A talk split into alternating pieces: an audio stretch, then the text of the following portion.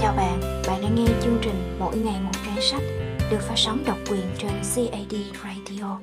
Và hôm nay chúng ta sẽ cùng nhau nghe một đoạn trích trong cuốn rất nổi tiếng của sư Minh Niệm đó là hiểu về trái tim.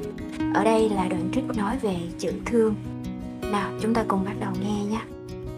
Cho nên nếu đã thật sự thương nhau thì ta phải luôn biết và hiểu được những gì đang xảy ra cho nhau mà không cần đợi loan báo.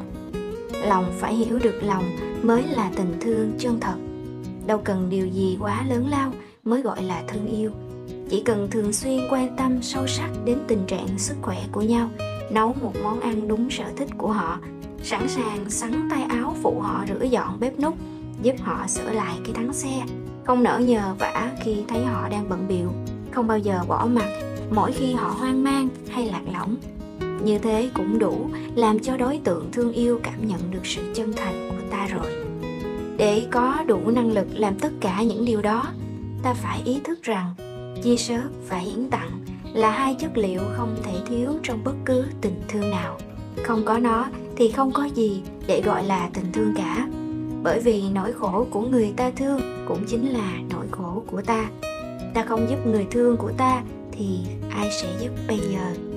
tình thương yêu rộng lớn, luôn đem tới niềm vui, cùng sức chia nỗi khổ, dìu nhau về thảnh thơi.